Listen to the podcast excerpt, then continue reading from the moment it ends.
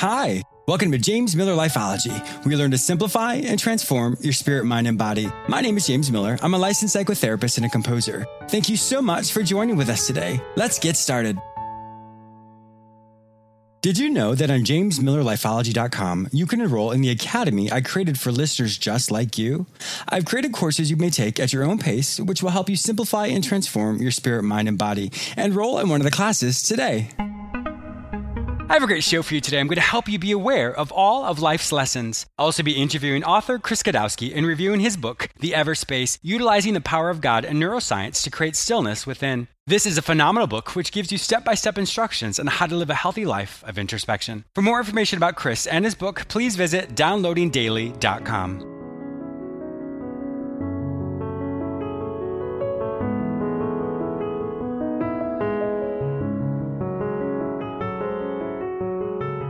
You all know me as a psychotherapist, but some of you may not yet know me as a composer. I currently have two albums which have been released. Think of both albums like books. Each composition is written like a chapter in a book. The first album, Consolation, explores a character's grief and loss. And just like in any book, the story explores a character's heartache and eventually he finds healing and hope. The second album, Restoration, explores a character's personal development. He has an awakening, and in that awakening, he recognizes all the things in his life which aren't healthy, and it helps him come to a place of restoration, being restored to something greater than before. You may purchase both albums on iTunes or any other digital music store. The names of the albums are Consolation and Restoration, and my stage name is James S. Miller. The name of the piece you're currently hearing is from the first album, Consolation, entitled Uncertainty.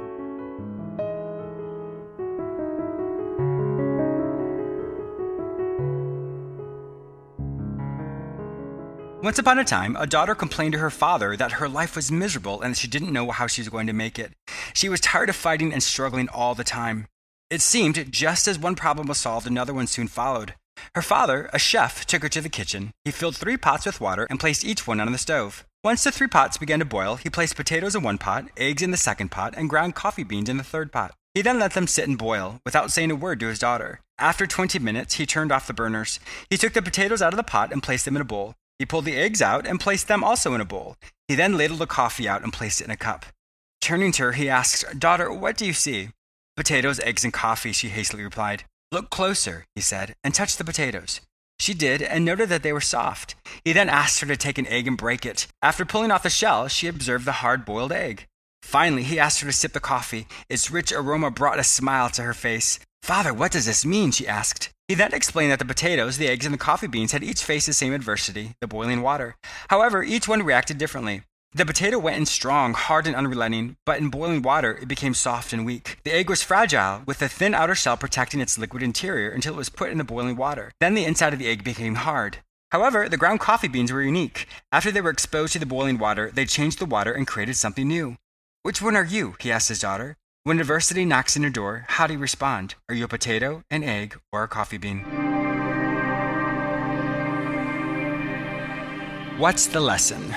When we were in school, we knew we were there because we were there to learn something. We would have homework and we would sit through all the lectures that the teachers would have, and we knew specifically that we should pay attention because if we didn't, we wouldn't do well in school.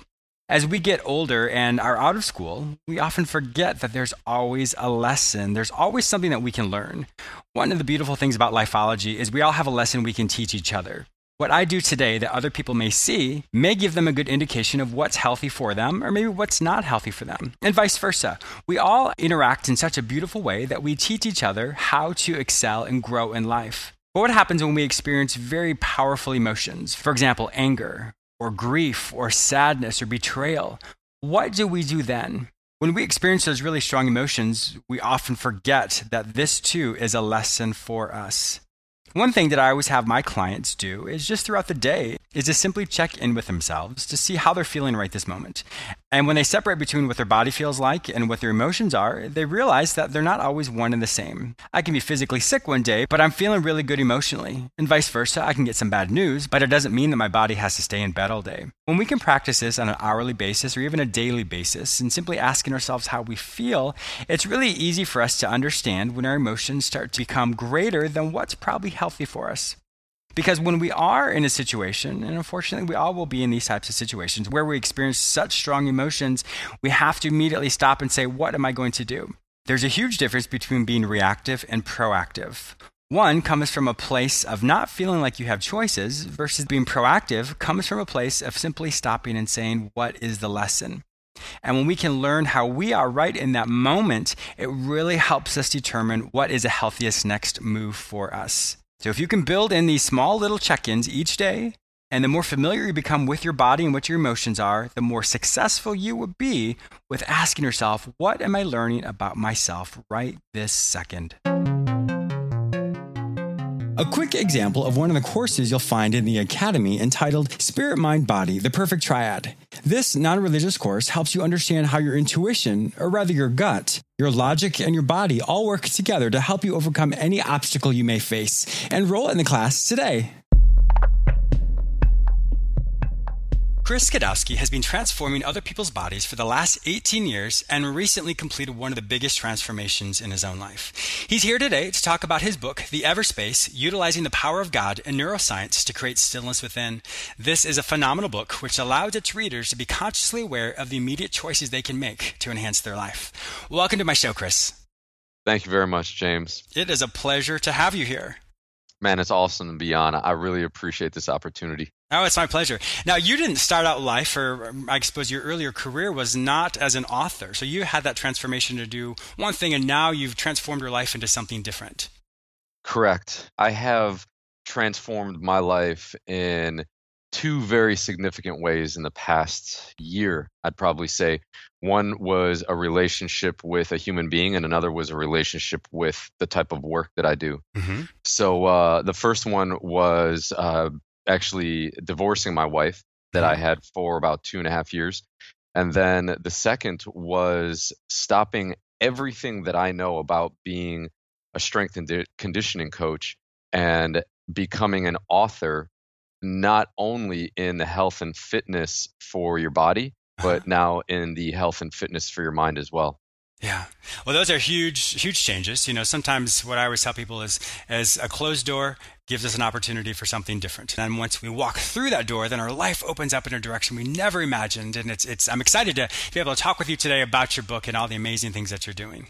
Absolutely, man. Absolutely. And that's the thing. That's the thing. The primary crux about the book is just being, knowing that you are able to change your own mind. And you, you hit it right on the head, not in so many words, but when that new door opens up, a lot of times what ends up happening is that people look at that door and a whole bunch of judgment mm-hmm. comes out of that. And they're like, this is bad. And in, in all honesty, even if you want to sit there and judge it and say that it's bad, um, it's happening for a reason. It's happening happening for you to grow.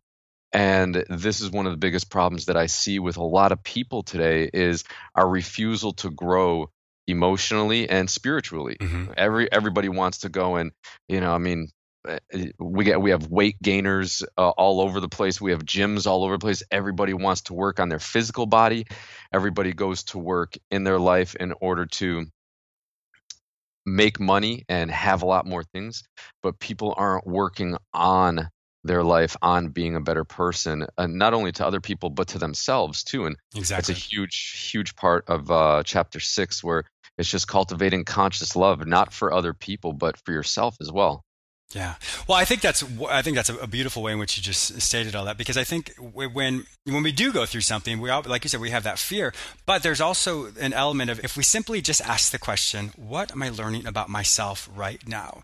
Because when we have that time of, of reflection and just are able to stop in the moment, it looks at it from a different direction as opposed to, oh my gosh, what am I going to do? Or this is the worst thing ever. To simply saying, when I take stock of myself, how I'm responding, what I'm thinking, what's previous judgment that's come in my life, that allows us to say, now what? What am I going to do with what I can do versus what am I, why am I focused on something I cannot change? Right, right, and uh, you know, uh, uh, Stephen Covey said it best when in his book, "The mm-hmm. Seven Habits of Highly Effective People." He said, "Begin with the end in mind." Yes, and we may do that a lot of times with business, but I don't think we do that in our day-to-day lives with interaction. You know, so um, I come home and I'm just in a bad mood. Let's say my girlfriend says something to me that is kind of irritating and I just cap off. I just just because I'm in a bad mood, I just fire right back mm-hmm. at the first thing in my head, rather than sitting back and saying, wait a minute, how do I want the rest of this night to go? Yes. do I do I want her mad at me and then storming out or you know maybe I get a surprise in my dinner that I didn't really want? Or do I look at her from a loving manner and, and say, you know what, babe, I'm so tired right now. I didn't have a good day at work, something like that. Uh-huh. Um, let me get back to you just a second. Let me get my shoes off. Let me change out of my clothes. You know, uh, splash my my face with cold water, and then I am going to answer that for you in just a second. Okay. Yes. You know, rather than we we have these feelings, and these feelings have automatic reactions tied to them. What I'm trying to do with the book is help people conquer and break these automatic reactions, mm-hmm. and that's why it says utilizing the power of God and neuroscience, you, utilizing your faith, utilizing your brain, and conquering these automatic reactions so you're still, so you're calm, so you're cool, so you're collected. And eventually, nothing ends up bothering you. And from that space, uh-huh. you can you can live so much more fully. Yeah, so the Everspace in which you which you titled the yes. book. Tell me about what's your what's your perception or what's your idea of what stillness is. That's one thing I really want people to understand that we all have the same understanding of what what certain word choices that we'll be talking about today, so people can come from the same uh, background. So, what okay. is your understanding of what stillness is, so my listeners have a better takeaway about your book? Well, my my understanding of stillness is pretty much uh, it, it's on an it's on an infinite level. It's mm-hmm. knowing that that you are strong enough, you are good enough, you are smart enough for anything that you are presented with in your life. It's knowing that no matter what happens in your life, it is for the better, no matter what. And this came through in a meditation. I, I took a meditation vacation in Assisi, Italy, when I was going through a really, really bad yeah. point with my my ex-wife who who well my wife at the time was now uh-huh. my ex-wife and the first time in my life that I was meditating and I end up receiving a message that this isn't happening to me this is happening for me that's correct okay and I had never heard that before I wrote it down and it, it completely shifted the way I understood things were going with with my life, with my wife, with my business, with everything. And then it was I don't know like three or four months later, I see that uh, Tony Robbins had said it like 10, 10 years ago, and I was just like Tony, you know, like. and I swear, I swear, I never, I never heard him, I never heard him say that. And uh, uh, it, it, for me to realize that no matter what happens in your life, if you reserve judgment, if you don't say this is good or bad, if you just say, how am I going to learn from this and how am going how am I mm-hmm. going to grow? Um, everything that you get in your life is a gift. Yes, and it's it's the reframe. It's it's well, it's really how you look at it. What what's your what's your like you said earlier, your automatic response based off the childhood templates that are created throughout our life will really right. determine how we view anything. If we automatically assume that something's bad because it causes a lot of powerful emotions in us, then automatically we're going to be in we're a defensive mode and we're not going to understand, like you said, the lesson that's there. Well, you know, another way I've heard it as well is that every every setback is a setup for a comeback. You know, so life may happen itself, but the lesson, the lesson that we learn, that is what's there for us to grow and develop to such a degree that we can reach levels that we've never even reached before or could even imagine before. Right. Right. If you pay attention to animals, and I, I referenced them a couple times in the book, I ended up getting this idea from a documentary called I Am by Tom Shadyac. And he said, you know, everybody's so concerned with fight or flight, fight or flight. But if you watch animals, they're they're still and then they're, or the, they're eating and then they become still they pause mm-hmm. And That's they really assess good. i like that right and then they they they come to a conclusion am i in danger no okay i go back to eating am i in danger yes i need to get out of here right? And it, I'm from New York. If I'm driving and somebody cuts me off, I'm flipping them the bird. and you know what? I'm going to catch up to them. I'm going to give them a piece of my mind. And you know what? They're going to flip me the bird too. And then they're going to give me a piece of their mind. And it, to me, James, it's just like, where does it end? Where when when does it stop? Where does it end?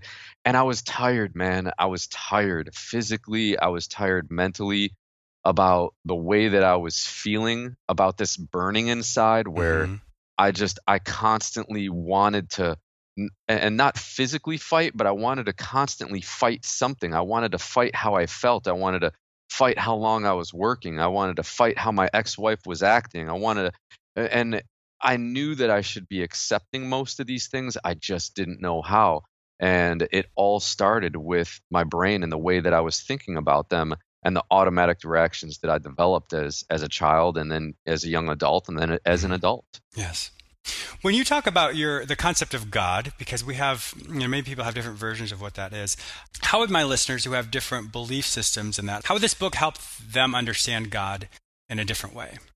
Man, for me, God is the creator and the created. Mhm. So not only are is every single one of us capable of doing anything that we want with our life, okay, which to me indicates that every single one of us are like mini gods, all right? But also we have this divine power that you can call the universe, you can call it Jesus, God, Allah. It doesn't matter what deity or what name you're attaching to it what I say in my book is as long as you're believing in something that's greater than yourself, you are able to tap into that power. You're able to tap into that knowledge.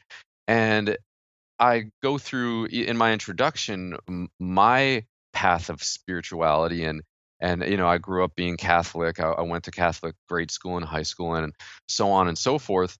And I started to realize that it wasn't just about sitting there and praying to a specific God, but seeing God in everything and Mhm. in everybody that really allows you to open up your life and, and causes you what I say, I believe it's in chapter six, is just incredible bliss. There's a huge difference between being happy and being bliss, blissful. Yes. Okay, I I got a um a toy in the mail yesterday from Amazon. I've been saving up for this thing for years, and I'm so incredibly that and, incredibly happy that I have it. Okay, that's that's happiness right there. Yay, I, I bought something. Where if you're waking up in the morning and the first thought that goes through your mind is, I'm so incredibly blessed and I have so much gratitude for waking up in this lovely home. It's beautiful outside, whether it's raining or whether it's sunny.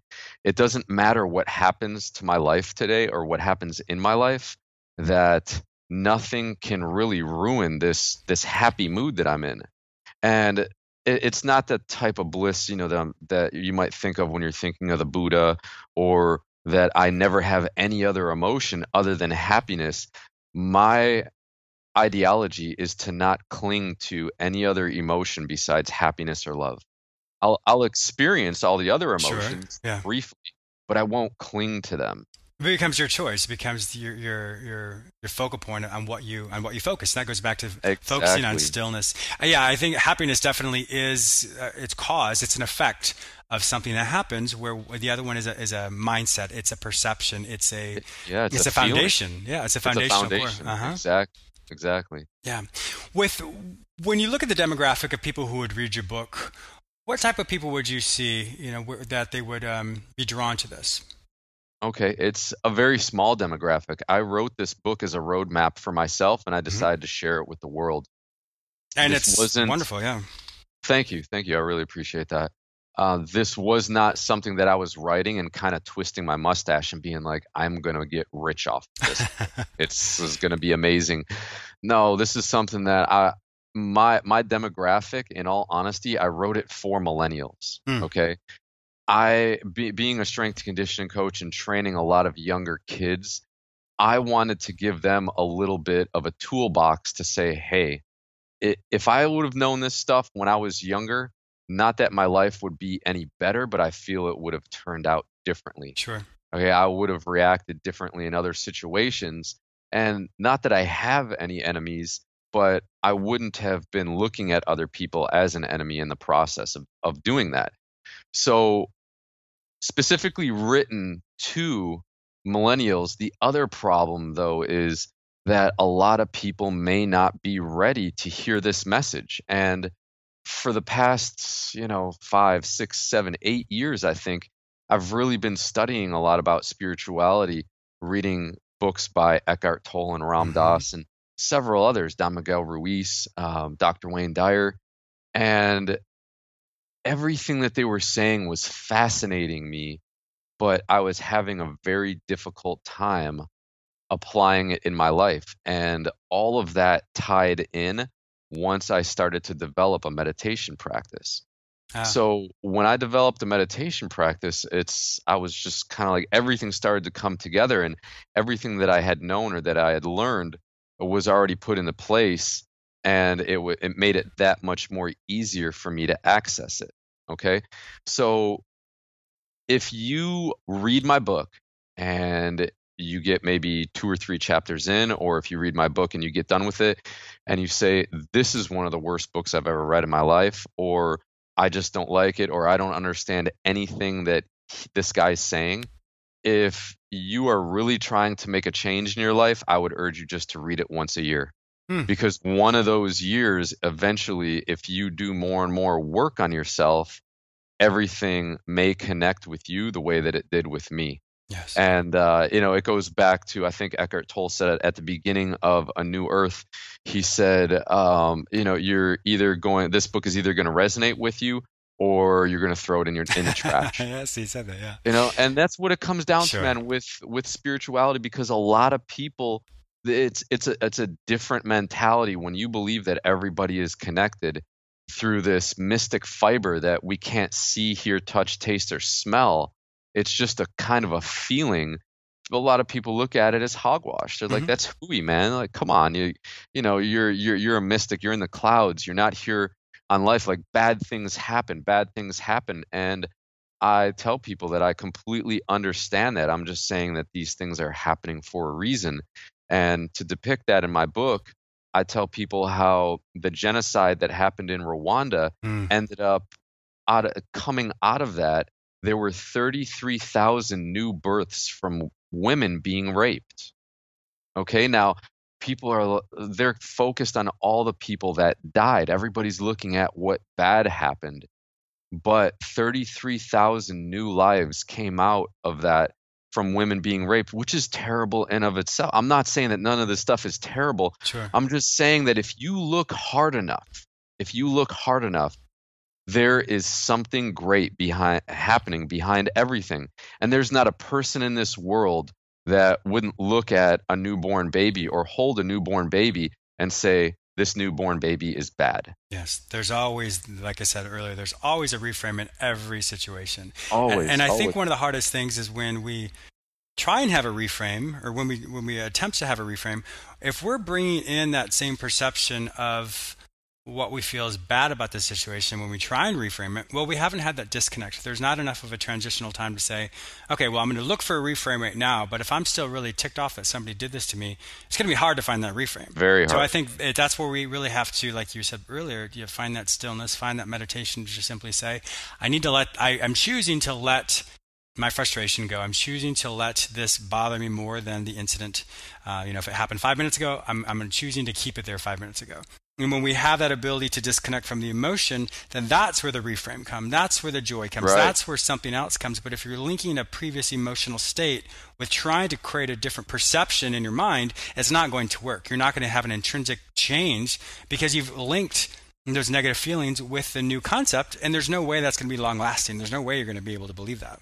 Right, right. James Altucher, in an effort to get himself to stop judging other people, started putting question marks at the end of every judgment that went through his head.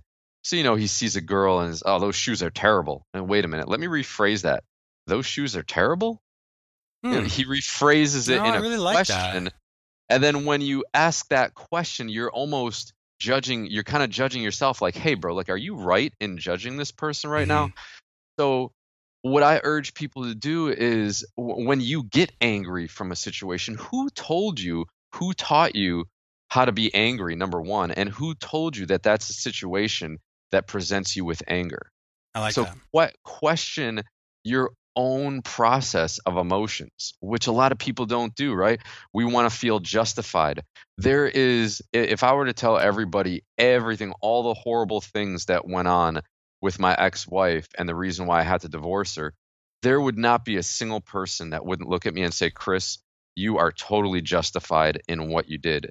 Because this is what our society kind of propels. They they enhance the the victim mm-hmm. mentality. Mm-hmm. They certainly do. You know, they they provide sympathy rather than empathy and an open heart. Okay, empathy and an open heart, you can look at that person and identify with what they're going through, but you're not going to enhance any victimization of the person. You're not going to let them identify with that. Yes, you were wronged. You were wronged you're right and this person is wrong. I always tell people that, that we all have a responsibility to decide how we're going to react in any situation. You know, if something traumatic happens to me, yes, in that moment, I'm the victim of the choices other people have made, but I'm only a victim if I stay in that mindset. Right, once an event right. has stopped or once it ends, now the responsibility is back on myself. So after we go through whatever version of grief we have, which is very normal because that's how our body processes the event, but then if that grief then turns into our lifestyle, or that grief then turns into a continual state of, vic- of victimhood, well, then we've told ourselves that this is our value, that we're not going to be able to grow anymore in life, and this is where we're always going to stay. So I always put it back on the person once they process the grief to say now it's your choice. Now it's your responsibility to decide how are you going to reframe this? How are you going to spin it? You know think of a rubik's cube. A rubik's cube has six different sides. You get to spin it to just like your situation. You can spin the, the rubik's cube or your situation to determine how you're going to look at it. And if and if people don't realize that the responsibilities back on them, then yes, they will live that life of victimhood. They will always have this be in the forefront of their mind, and they're never going to be able to reach the highest goals. Right. All right. Uh, you you kind of you kind of it's it's called um, samsara. You you get stuck in that moment of time. Mm-hmm. Whatever emotion you attach that action to, every time something even eh, uh, sometimes it's not even the same re- reaction or it's the same emotion. It's so closely related though that you're feeling all those old emotions from the previous time, and this is a it may even be a completely different situation. Well, in fact, I was gonna I was gonna jump on that as well in the sense of just pretty much what you said. But every time you think of something and you actually don't remember it from the first time you remember it, your memory is actually only linked from the last time you thought of it. So if I'm already in a bad mood and I'm thinking about a conversation I had with someone else, but if I'm thinking about that previous conversation, I'm in a bad mood already. Well, then I've linked that negative emotion that I'm currently feeling, and now I've superimposed that over that past memory. And then, so when I think about that that interaction I had with the person um, again in the you know let's say tomorrow, well, all of a sudden, whatever I was feeling tomorrow and then what I thought felt the other day and then thinking about that situation itself. Now I've linked so many other emotions connected to something that was right. never supposed to be connected. And so what we don't often realize is that our memory is really only based off of the last time we thought of it and based off of whatever whatever emotional state we were in when we thought of that memory. A lot of people don't realize that. And so that's what I always tell people, what you experienced in that moment, that was visceral, that's what you felt, but if you're going to review that later on, you have to find, you have to be aware of currently how you're feeling before you think about that, because then you're going to be bringing everything together and the situation to be greater than what it originally was. Absolutely, man. Absolutely. Yes. So looking at your book here, one thing I really, what I really love about your book, and multiple things, but I, I really like the in your table of contents, you have so many chapters, and you have you have it goes with different lessons, and under each right. lesson is a chapter. And what I think is going to be so great for my listeners when they read this book is it breaks it down into really small nuggets. You know, some books I've read or some things that we, we hear it's the chapter's so broad that it's kind of hard to conceptualize things. So what I really like about this is how each chapter maybe only a couple pages here or there, but it really helps the person delve into what you're saying and they can ruminate on that, they can meditate on it, and then it allows them to say, okay, this makes sense for me, or maybe this doesn't. Let me hold off a little bit longer, and then they can decide how they're going to assimilate that this lesson into their life. So I think that's a really good concept and way the book was written. So I, I'm looking forward to getting some reviews about this book for my listeners as well. Awesome, man. Thank you very much. I appreciate it. If my listeners would like to find out more information about you and about your book, where would they find your information online? My information online would be first and foremost, you could go to my website, which is downloadingdaily.com. Okay, it's kind of my brainchild. It's thoughts, everything that comes through my head. If I'm not putting it in a book, that's where I'm putting it. And then uh, you can find all my books on Amazon right now. Uh, the first one that I wrote was a nutrition book called The Death of the Diet, which is not a diet book. It's exactly what it says. I just want people to be able to eat whole foods and be healthy and not be like, I'm on the South Beach diet or I'm on the mm-hmm. paleo diet. Or, and then the second one that I wrote was uh, the, the Everspace, which I just published on January 27th. And uh, that's on Amazon as well. That's in a print and an ebook version. And then I have uh, book number three that's coming out at the end of April, beginning of May, and that is actually going to be on managing back pain. Oh, interesting. Okay. Yes. Well, very good. Well, Chris, thank you so much for being a guest on my show. So, my listeners, please go out and purchase the Everspace, utilizing the power of God and neuroscience to create stillness within. This is a phenomenal book.